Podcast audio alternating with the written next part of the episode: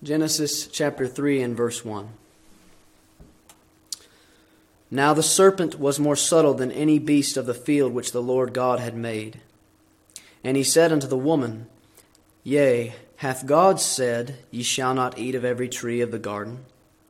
And the woman said unto the serpent, We may eat of the fruit of the trees of the garden, but of the fruit of the tree which is in the midst of the garden, God hath said, Ye shall not eat of it, neither shall ye touch it lest ye die. And the serpent said unto the woman, Ye shall not surely die. For God doth know that in the day ye eat thereof, then your eyes shall be opened, and ye shall be as gods, knowing good and evil. And when the woman saw that the tree was good for food, and that it was pleasant to the eyes, and a tree to be desired to make one wise, she took of the fruit thereof, and did eat and gave also unto her husband with her, and he did eat. And the eyes of them both were opened, and they knew that they were naked. And they sewed fig leaves together, and made themselves aprons. And they heard the voice of the Lord God walking in the garden in the cool of the day. And Adam and his wife hid themselves from the presence of the Lord God amongst the trees of the garden. And the Lord God called unto Adam, and said unto him, Where art thou? And he said, I heard thy voice in the garden, and I was afraid, because I was naked, and I hid myself. And he said, Who told thee that thou wast naked? Hast thou eaten of the tree whereof I commanded thee that thou shouldest not eat? And the man said, The woman whom thou gavest to be with me, she gave me of the tree, and I did eat. And the Lord God said unto the woman, What is this that thou hast done? And the woman said, The serpent beguiled me, and I did eat. And the Lord God said unto the serpent, Because thou hast done this, thou art cursed above all cattle, and above every beast of the field. Upon thy belly shalt thou go, and dust shalt thou eat all the days of thy life. And I will put enmity between thee and the woman, and between thy seed and her seed. It shall bruise thy head, and thou shalt bruise his heel. Amen. I'll ask the Lord to bless the reading of His Word for His name's sake. We come here to one of the most foundational chapters of all the Bible Genesis chapter 3. It reveals to us the fall of man and to a great degree why the world is the way it is today. Here we have the text that I want to focus on, Genesis 3:15. There is much here uh, for us to meditate on and to study, to try and understand, but I want us to focus particularly on Genesis 3:15. We have what is commonly known as the proto-evangelium, which is just a technical way of saying the first anticipation or announcement of the gospel. That is Genesis 3:15.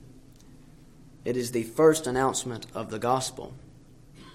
We find here a most gracious promise, a most gracious God giving a promise of salvation to a sinful and fallen humanity.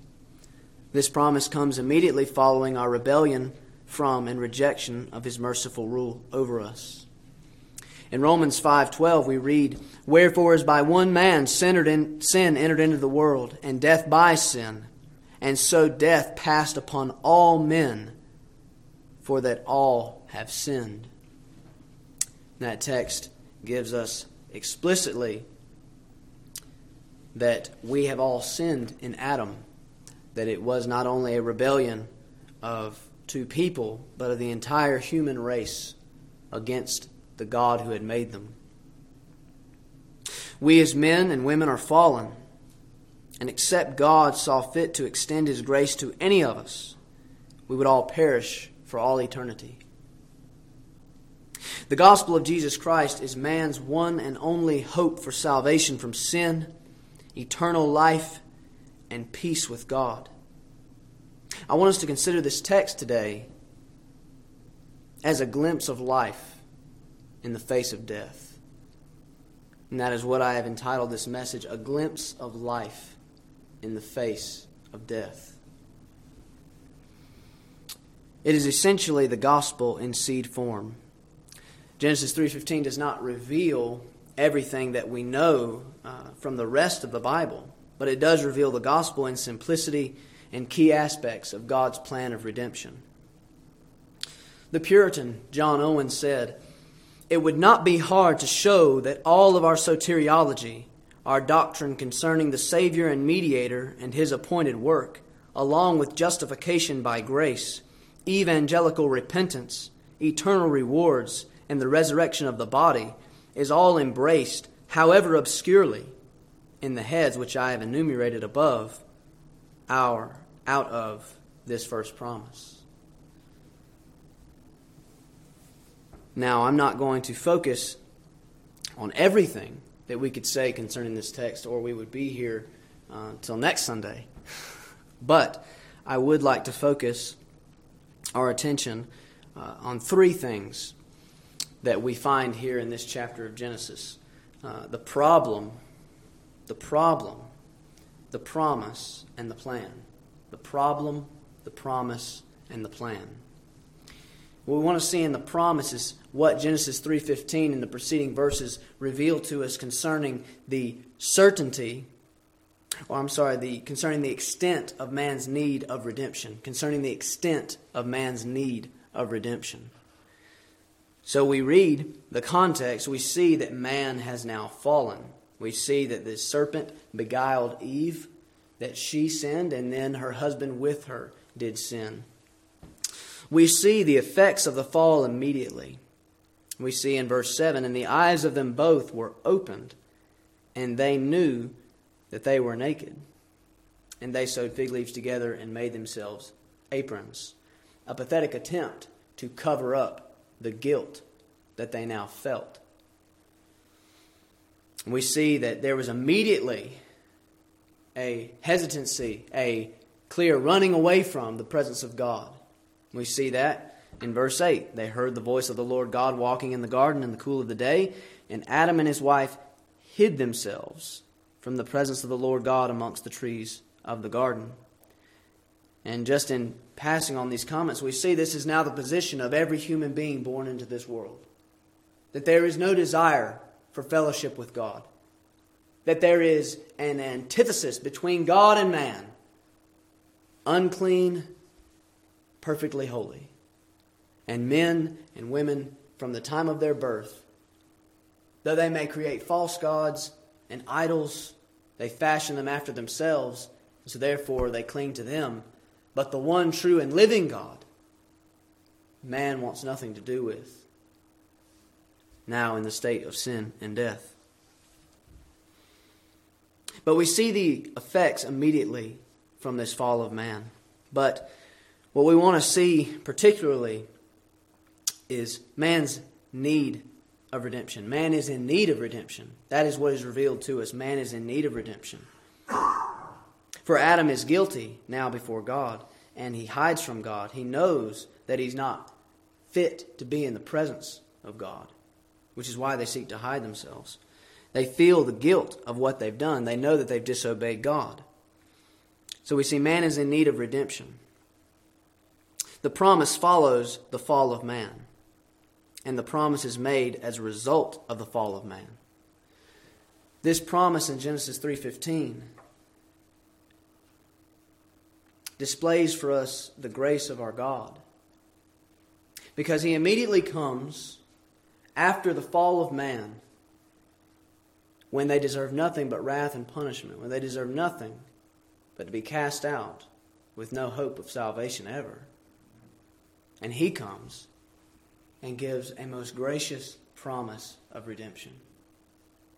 He comes and gives the gospel. So we see man is in need of redemption. We see that man is unable to redeem himself, and this is all a part of the problem that man is in need of redemption and man is unable to redeem himself. You see that Adam and Eve tried to sew fig leaves together to cover up their own guilt, but it didn't matter because once they came into the presence of God, there was the immediate, again, everything's uncovered, everything's out in the open. They have disobeyed. and the Lord knows it, and they feel their guilt. Adam had failed to obey God and was now dependent upon the obedience of another. That is revealed to us in Genesis 3:15 because he says, "Now another one's going to come. I will put enmity between thee and the woman, and between thy seed and her seed. It shall bruise thy head, and thou shalt bruise his heel." Now we read this obviously in light of all of scripture. But even if we were just focusing on this text and we were receiving it as it is given to Adam and Eve with no other commentary or anything like that, it is obvious that in light of Adam's failure, now they are dependent on the victory of another. Adam had failed, so now he's dependent on the obedience of another. Adam had failed to defeat the serpent and was now dependent on the victory of another. So we see revealed in Genesis 3:15 that man is now going to be dependent upon the obedience of another and upon the defeat of Satan by another because the first Adam has failed. So we see the problem clearly is that man is in need of redemption and unable to redeem himself. Now we want to look particularly at the promise, the promise as it is given to us, and what it reveals to us concerning the certainty of man's redemption. The certainty of man's redemption. First, it reveals to us that man's redemption is promised by God. Is promised by God. You see the statement, I will, I will put enmity between thee and the woman, and between thy seed and her seed. It shall bruise thy head, and thou shalt bruise his heel. Very definite statements, certain statements, because they're promised by God. The implication, therefore, since God has promised them, the redemption is guaranteed to come to pass. Because if God makes a promise, he holds true to the promise and he fulfills his promises. He makes no false promises like we do. He doesn't make a promise and then he's not able to keep it like we do. So the implication God has promised, I will and it shall. Therefore, it is going to come to pass. The certainty. And just on a side note, as we come to Genesis 4, we see how certain this promise is. If you look at Genesis 4, we see verse 1 And Adam knew Eve, his wife, and she conceived and bare Cain, and said, I have gotten a man from the Lord. I have gotten a man from the Lord. Now, it is not looking too much into that text and reading too much into that text to understand that Eve, as she bears her first son, is remembering the promise that God has made that the seed of the woman is going to crush the head of the serpent. And you see in her statement, I have gotten a man from the Lord. There's a trust that the Lord is fulfilling his promise. Now, she's wrong in her assumption that it is this man, because obviously we know Cain is not going to be the Savior, and he's actually going to be a seed of the serpent. He's actually going to be one of the devil's seed. But the fact of the matter is, it shows the certainty of the promise because Eve is looking for the Lord to fulfill his promise. And so we see as it goes down to Abel that he's also looking forward to that promise. And we go to Hebrews 11 and we read, By faith, Abel offered a better sacrifice than his brother Cain. And so he's looking forward by faith. Eve is looking forward by faith, most likely Adam as well, looking forward by faith to the coming Savior and experience. They experience, because of their looking forward in this trusting of the promise of God for salvation, they experience all the benefits of salvation by grace through faith. They look to God to accomplish their redemption, and they trust that He's going to bring it to pass. Man's redemption is promised by God, therefore it is certain. What is also certain is that man's redemption will bring glory to God. Man's redemption will bring glory to God. This is again implied in the text. I will, it shall, and thou shalt. There's a showing that these things are going to come to pass. There is no thwarting this plan of God. There is no thwarting of this redemption that God has foreordained. And as these things will be fulfilled, God will be glorified. Because as God decrees, as God promises, as God obligates Himself to perform certain things, as they come to pass, glory is brought to God. That is um, implied in the text. And even if we do look at Ephesians 1 4 through 6, we read, According as he hath chosen us in him before the foundation of the world, that we should be holy and without blame before him in love, having predestinated us unto the adoption of children by Jesus Christ to himself, according to the good pleasure of his will, to the praise of the glory of his grace, wherein he hath made us accepted in the beloved. To the praise of the glory of his grace. That is all wrapped up in this text. It's implicit that God is going to perform this, and then thereby he's going to bring glory to himself. So, we see the problem, we see the promise, and now I'd like to spend a lot of time on the plan. The plan. The plan that is revealed here. Very interesting to come to this text and to try and see all that is really being said here, all that is implied, and all that is explicitly stated. And so as we look at the plan, we want to see what Genesis 3:15 reveals to us concerning the plan of man's redemption. First, we see that there are opposing forces.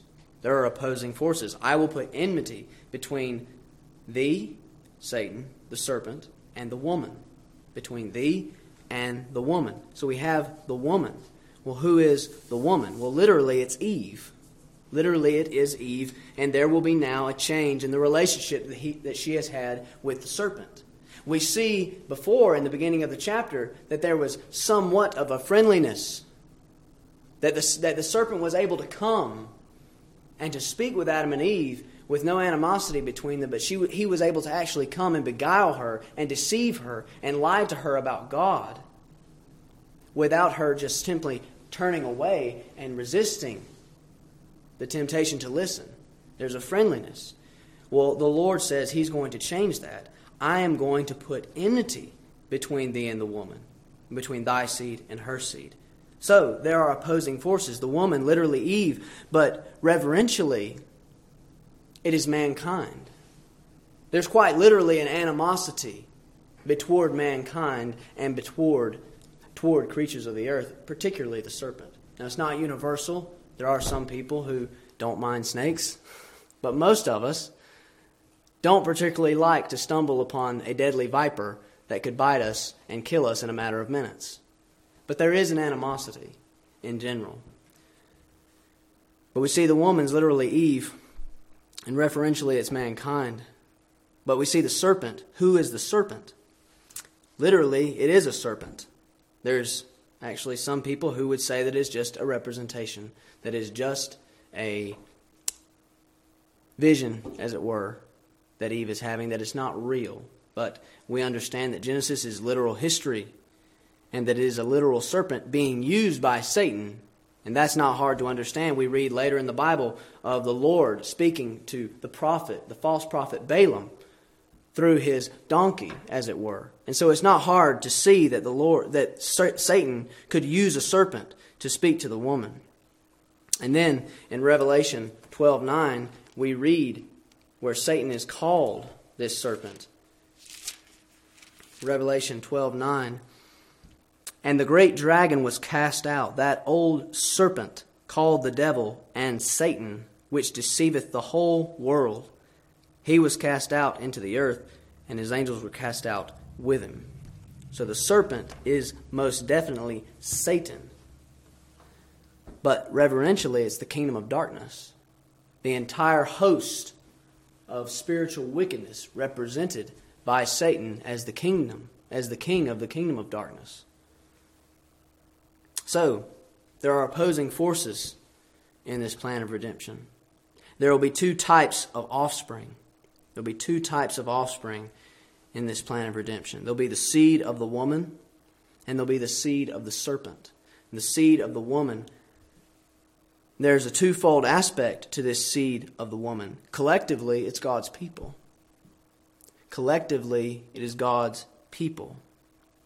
We find that both seeds are going to come physically from the woman.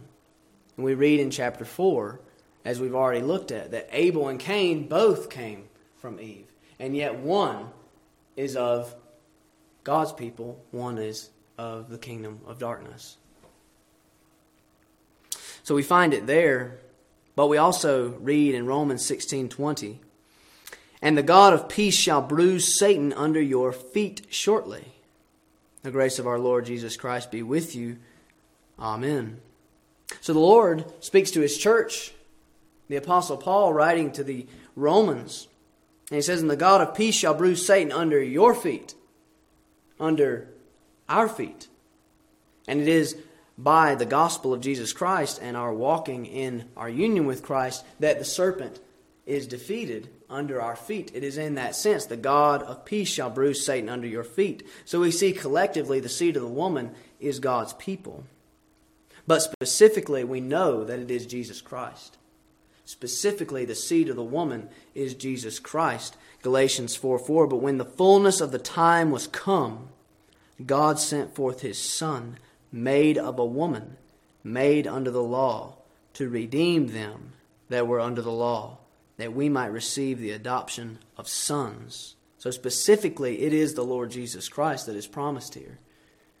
Though it may not have been completely understood at that time, we know that as the story goes through the plan of redemption, that there are types and there are men who come who people think it may be, and then they fail, and obviously they're not the Messiah.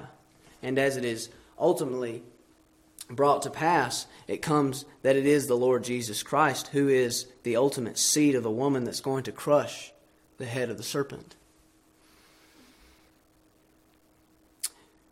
But now we see the seed of the serpent. The seed of the serpent is Satan's spiritual offspring. Satan's spiritual offspring. In Matthew 3 7, we had John the Baptist interacting with the Pharisees and the Sadducees. And what does he call them? You brood of vipers, who hath warned you to flee from the wrath to come? Significant that he calls them a brood of vipers. He could have called them another name, but he calls them a brood of vipers because of their relation to the kingdom of darkness. And if that is not enough for us, then we read in John chapter 8 and verse 59, I believe. 44 Ye are of your father the devil, and the lust of your father ye will do. He was a murderer from the beginning, and abode not in the truth, because there is no truth in him. When he speaketh a lie, he speaketh of his own, for he is a liar and the father of it. So if it were not enough for us from John the Baptist's statement, the Lord Jesus Christ in John 8:44 explicitly calls the Pharisees children of the devil. Ye are of your father the devil, and the lust of your father ye will do. He was a murderer from the beginning. There's also a reference to Cain in that showing that he was indeed a child of the devil, for Satan was working in him when he murdered Cain, when he murdered Abel. So we see the seed of the serpent is Satan's spiritual offspring. So there will be opposing forces, there will be two types of offspring, there will be one Redeemer. There will be one Redeemer. We read between thy seed and her seed. It shall bruise thy head, and thou shalt bruise his heel. And as it goes on, the covenant is further developed with Abraham and the promise is made to his seed again. And then we go to Galatians 3:16 and we find out that it was not made to seeds as of many but to thy seed which is Christ. Galatians 3:16 to thy seed speaking of Abraham's seed which is Christ the singular seed. So we see that there will be one redeemer. We see that he will be of our nature that it will be another man that comes. So we see here a reference to the humanity that will be a part of this Redeemer. He will be of our nature, and he will be attacked by the serpent. Those are two sure things that we find here. He will be of our nature, and he will be attacked by the serpent. There will be victory. There will be opposing forces, there will be two types of offspring. There will be one Redeemer, and there will be victory. A crushed head, or a bruised head, as it appears in our text before us. It shall bruise thy head. Really, we could say crush. It shall crush thy head. How will this crushing take place? That, that would be a question to, to bring as we read this text. How will the crushing take place? Chiefly, it will take place by the cross, subsequently, by the church, and ultimately at the last judgment. But if you'll turn with me to a couple of passages, I want us to see the victory taking place chiefly by the cross. If you'll turn to John 12:31, John's Gospel, chapter 12 and verse 31.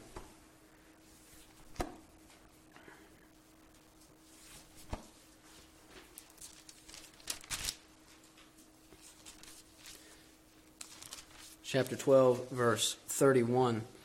the Lord Jesus, speaking of the coming time of the crucifixion, he says, Now is the judgment of this world.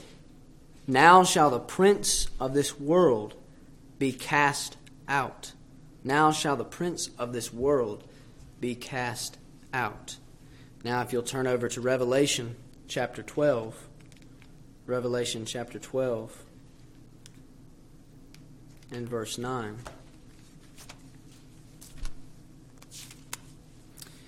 We read in Revelation 12:9, and the great dragon was cast out, that old serpent called the devil and Satan, which deceiveth the whole world. He was cast out into the earth, and his angels were cast out with him. And I heard a loud voice saying in heaven, Now is come salvation and strength and the kingdom of our God, and the power of his Christ.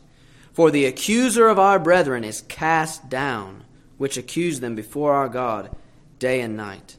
And they overcame him by the blood of the Lamb and by the word of their testimony, and they loved not their lives unto death, speaking of the martyrs of the faith. But the similar language between John 12:31 and Revelation 12:10 that he was cast down which accused them before our God day and night obviously as a result of the cross he is cast down. Then Colossians 2 14 and 15. Colossians 2 14 and 15.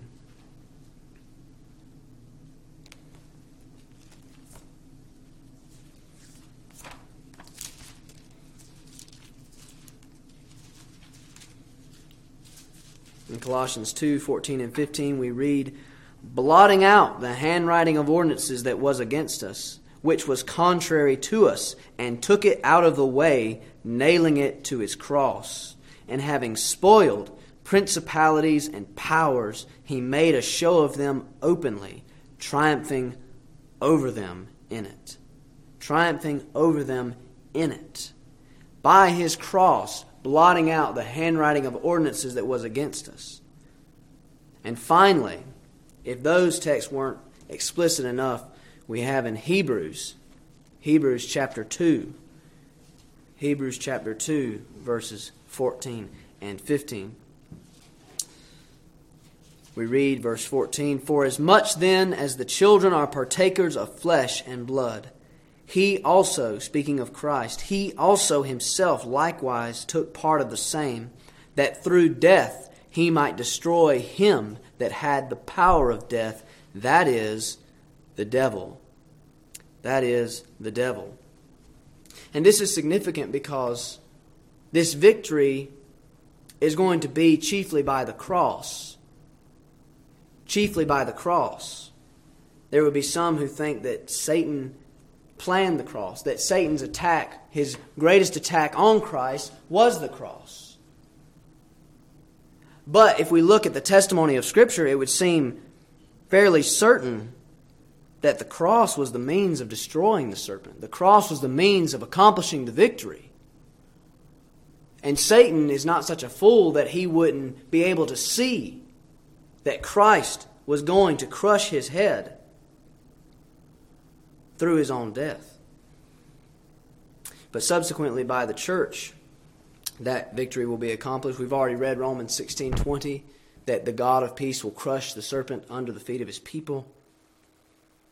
But ultimately at the last judgment, this will take place in Revelation 20:10 we read of the serpent being cast into the lake of fire for all eternity. The final destruction of the serpent, the final devastation to the kingdom of darkness. Afterwards, the kingdom of light will be all there is. So, finally, there will be utter defeat. There will be utter defeat. There are opposing forces two types of offspring, one Redeemer. There will be victory, and there will be utter defeat. The bruised heel or the crushed heel. As I said, some will take this as a reference to Satan bringing about the crucifixion of Christ. And they may be right, but I think it's more accurate in the light of Scripture to see that here is meant a contrast between the victory of Christ and the defeat of Satan. Satan got no victory over Christ for the crucifixion was ultimately the plan of God. We read in Acts 2:23 that it was predetermined by God, it was foreordained that Christ should give his life a ransom for many. Even if the cross is alluded to here, in the wisdom of God, it was Satan bringing about his own demise by the cross. But in light of the passages we just read, this is hard to imagine. As we read in Hebrews 2 14 and 15, of him bringing about victory through his own death, and that he knew that, and that it was obvious. Especially in the light of the fact that of Satan's craftiness and wisdom, it would be hard that he would not see what was coming. It would seem that his mission was to stop Christ from getting to the cross. If we look at the biblical data, we see that there's a constant attempt to pollute the line, the messianic line. There's a constant attempt from opposing forces within the nation of Israel up to the time of Christ. There's a constant effort to pollute the messianic line. Because just like Adam and Eve were looking forward to God fulfilling this promise, Satan knew the promise was that the seed of the woman was going to crush his own head. So he knows that. So he knows that through this seed is going to come the Redeemer. And so he seeks to pollute the seed. So we see the constant attempt to pollute the messianic line. We see Herod's attempt to kill the children under two. In Matthew chapter 2, we read of the attempt to slay all the children under two. And we know that that was Satan working through Herod to try and wipe out all the children, to take out Messiah. We also see the temptation of Christ in Matthew 4. Satan trying to come at Christ however he can to try and bring him down, to try and get him to fail as the first Adam did. But we see that Christ responds the way that we wished Adam and Eve would have responded with the Word of God and how we all want to respond when Satan comes with those temptations. But the fact that he was constantly trying this through the polluting of the line, through the temptation, through Herod, and then even through the crowds trying to stone Christ, when he would speak truth. And it would infuriate the unbelievers and the Pharisees, and the crowds would try to take up stones to destroy him. We read of this in John 8 and several other places. And then even the attack on Christ in the Garden of Gethsemane right at the crux, right when he is about to go to the cross. We read in Luke chapter 22 of Christ's sweat being as drops of blood because of the suffering was so intense, the attack of Satan so intense. Why? If Satan's intention is to take him to the cross, then why is he trying this whole time to take him out before he gets to the cross? So I say it would, it would appear in light of Scripture that this is not really a reference to Satan's trying to crucify Christ, but of a pathetic attempt by the enemy of God, the enemy of man, to try and thwart the plan of God. A pathetic attempt because he was constantly trying, and yet it was all futile. Because God's plans and God's purposes cannot be thwarted by anyone or anything because he is God and sovereign over all. So we see the problem, the promise, and the plan. To conclude, in light of the analogy of faith, the reading of the scriptures in light of this passage, we see that the first mention of the gospel here is stuffed absolutely stuffed with truth that is further developed throughout the progressive revelation of God's Word. This is a key text for our interpretation of the whole Old Testament. It shows us what the intention was all along. From this very point, we know that this, whatever comes after this, is leading to the fulfillment of this. We could even say our Bible is generally divided up, or is commonly divided up Old Testament, New Testament. That's how we think of it. But there is a sense in which you can divide it up Genesis 1 to the end of Genesis 2, then Genesis 3, all the way to the end of Revelation. Because Genesis 1 to Genesis 2 is the creation. And we have a perfect world. We have a perfect creation, free from sin. And then Genesis 3 on is the fall, is corruption, is devastation, destruction, but also redemption. And the plan of God flowing from there. There is debate, obviously, from some people that whether the Old Testament is for us today. But of course it is. Of course it is. We must understand that the Old Testament is not, in one sense, Jewish.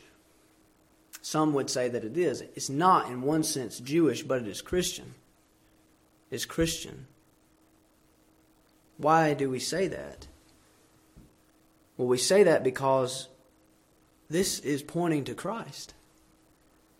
This is pointing to Christ. It's not the religion of the Old Testament, is not what we find in the Gospels with the Pharisees. It was never that. But it was always Christianity. It was always pointing to Christ. So that when we come to the Levitical laws, when we come to the sacrifices being instituted, when we come to those lists of genealogies, we read them in light of Genesis 3:15. And we trust whether they understood or not. What they should have understood was that these things were never an end in and of themselves. Sacrifices of animals were never going to save anyone, but they were all meant to point to the way that the seed of the woman was going to come and crush the head of the serpent. And so we read in light of that. The teaching of the Scriptures has always been Christianity. In seed form, yes, but Christianity still. But even more than all of that, though this text helps us in our reading of the Old Testament, that it guides us through, we see here this promise that it is most of all a humbling display of the grace of Almighty God to poor and wretched sinners who deserve nothing but utter annihilation from His presence, from His benevolent presence. This promise is truly a glimpse of life in the face of death. Adam and Eve had been told, In the day that you eat of it, thou shalt surely die. Dying, thou shalt die. It's certain. And they believed the lie of Satan that they would not surely die, in direct contradiction to God. And yet, in the face of death, God comes and promises life. And He does that for sinners when He is under no obligation to. As it was a glimpse of life in the face of death for Adam and Eve, even so it should be for us now as we read it. Dr. Martyn Lloyd-Jones rightly said, The gospel begins not in Matthew 1 1, but in Genesis 3:15. Let us never forget that. And so let us go to our Old Testament and look for the gospel. End quote. We are all born in the state of sin and death. But praise be to God. Praise be to God who has promised sinners life in Jesus Christ. Let's pray. Our Father in heaven, we do come humbly before Thee, so thankful that in the face of death Thou hast promised life. That though all our sins be held against us, though the accuser come and rightfully accuse us of every wicked deed we've done, we thank Thee that Thou hast paid the debt of them all. That they are all under the blood of Jesus Christ. For every child of God, every believer in the Lord Jesus Christ, that we can come to Thee knowing we are forgiven, justified, and adopted into Thy family. Lord, we do confess our sin afresh we do confess that we sinned in Adam. We do confess, Lord, that we have broken thy commandments. That we have sinned in thought, word, and deed. Lord, that we are murderers at heart. That we are adulterers at heart. That we are idolaters. That we are liars. We confess these things before thee, Lord and thank Thee that Thou hast forgiven us and hast changed us and hast made Thy law no longer a terror to us, but a delight to us. We thank Thee that Thou hast given us power to live by Thy precepts. We thank Thee for what Thou hast revealed to us in this promise of life in the face of death. We thank Thee that we've been enabled to come here and to meet together and to worship Thee and to praise Thee for the glorious redemption that Thou hast wrought. We're thankful, Lord, that we have one ascended to Thy right hand who has been touched with the feeling of our infirmities, who was tempted in all ways like as we are, yet without sin. We thank Thee, Lord, that we can rejoice in this today. And we pray as we leave this place that Thou will depart us with Thy blessing and that Thou would further bless our meditation upon Thy great promise of salvation in this very beginning of the book of God. So So be with us, Lord, throughout our day. Govern our conversation. Help it to be on Christ. Help our minds to be fixed upon Him. And help us to give ourselves over to Thee in thought, in word, and in deed. We pray and ask for Jesus' sake, for His honor and for His glory. Give Him the increase, Father, and may we have the decrease. Amen.